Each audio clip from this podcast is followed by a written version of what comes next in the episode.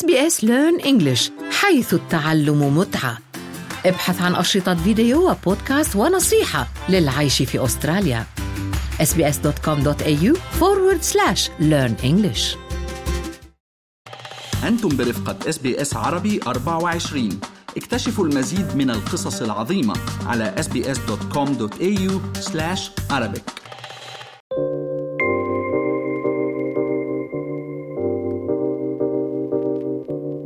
اختبار الآيلتس هو تقييم معترف به عالميا من قبل العديد من المؤسسات التعليمية والمنظمات الدولية.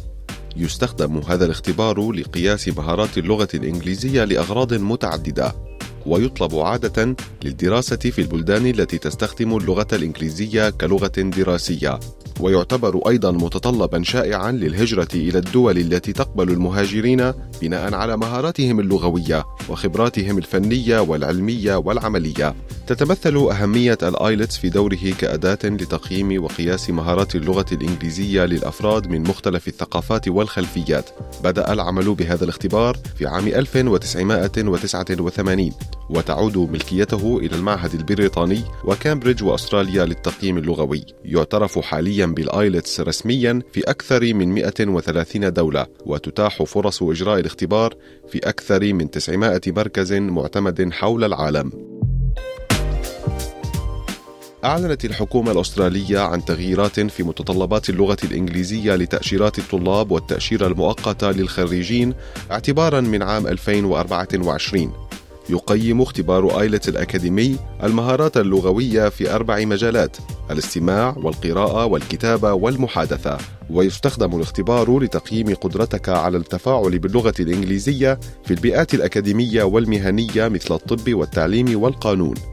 وفقا للتغييرات الجديدة إذا كنت تسعى للحصول على تأشيرة طالب يجب عليك الحصول على درجة أعلى في اختبار آيلتس حيث المطلوب الآن تحقيق 6.0 بدلا من 5.5 أما إذا كنت تستهدف تأشيرة الدراسات العليا فعليك الحصول على درجة 6.5 بدلا من 6.0 هذه التغيرات في متطلبات درجات اختبار آيلتس تعني زيادة في المعايير المطلوبة للحصول على تأشيرات الهجرة أو الدراسة في أستراليا ويعني ذلك أنه سيتعين على المرشحين تحقيق درجات أعلى في الاختبار لتلبية المتطلبات الجديدة كيف يتم إذا احتساب الدرجات في اختبارات الآيلتس؟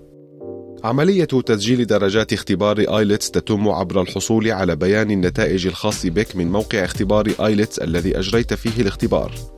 يتم إرسال بيان النتائج بالبريد الإلكتروني إلى الجهة التي قدمت اختبار آيلتس بها وتظهر هذه النتائج درجاتك في كل من القسمين الأكاديمي والعام بالإضافة إلى الدرجة الإجمالية. وتتراوح الدرجات في اختبار آيلتس بين النطاق واحد والنطاق تسعة حيث يتم تقريب كل قسم إلى أقرب نقطة كاملة أو نصف. ويحسب المتوسط العام لدرجات الاختبار باستخدام الدرجات المحصلة في كل قسم من أقسام الاختبار. في قسمي الاستماع والقراءة تقدم إجاباتك على أربعين سؤالا في كل قسم وكلما زاد عدد الإجابات الصحيحة كلما ارتفعت درجة الاختبار. أما قسما المحادثة والكتابة فيتطلبان منك القدرة على التعبير عن أفكارك بشكل واضح ومنطقي في مواضيع أكاديمية مختلفة. ويقوم الممتحنون المدربون بتقييم إجاباتك باستخدام معايير محددة مثل الاستجابة للسؤال وتنظيم الأفكار وجودة استخدامك للغة الإنجليزية من حيث القواعد والمفردات والنطق. دعونا نتعرف على ما يعنيه تحقيقك هذه الدرجات في اختبار آيلتس.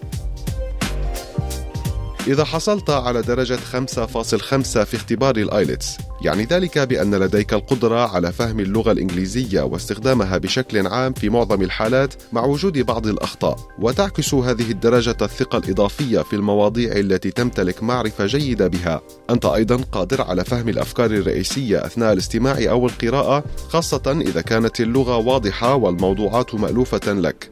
عند إجراء محادثة تتحدث ببطء وتستخدم كلمات وقواعد بسيطة ويشير هذا أيضا إلى قدرتك على الكتابة حول المواضيع المعروفة لديك وتنظيم أفكارك لكن مع ارتكاب بعض الأخطاء في القواعد والمفردات وفي ربط الأفكار. أما درجة 6.0 في اختبار آيلتس فتعد تقدما وتظهر كفاءتك في استخدام اللغة الإنجليزية.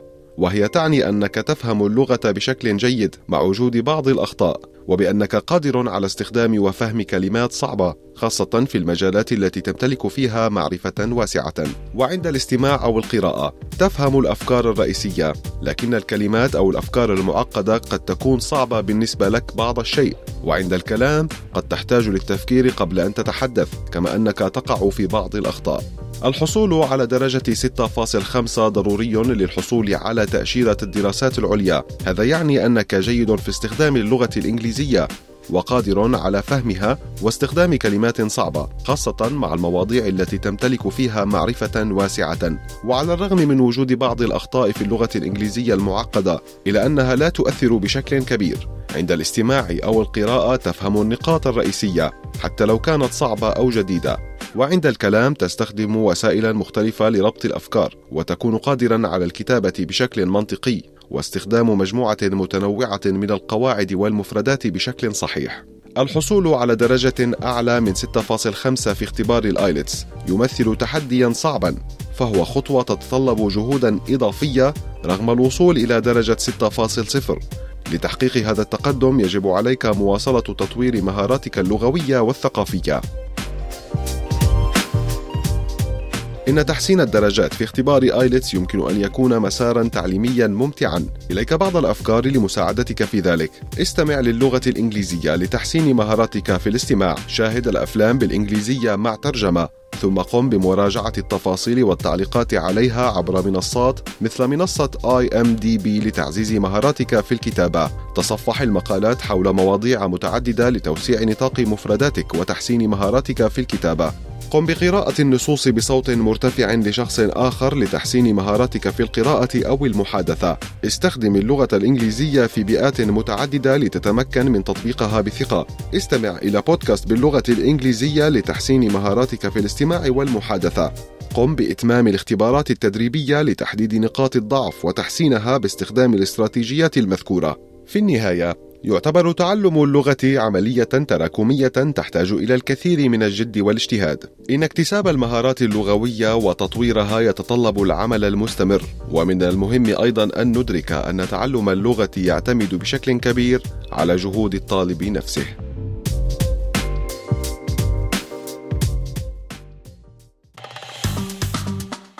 اضغطوا على ال like أو على ال share أو اكتبوا تعليقاً تابعوا SBS عربي 24 على الفيسبوك.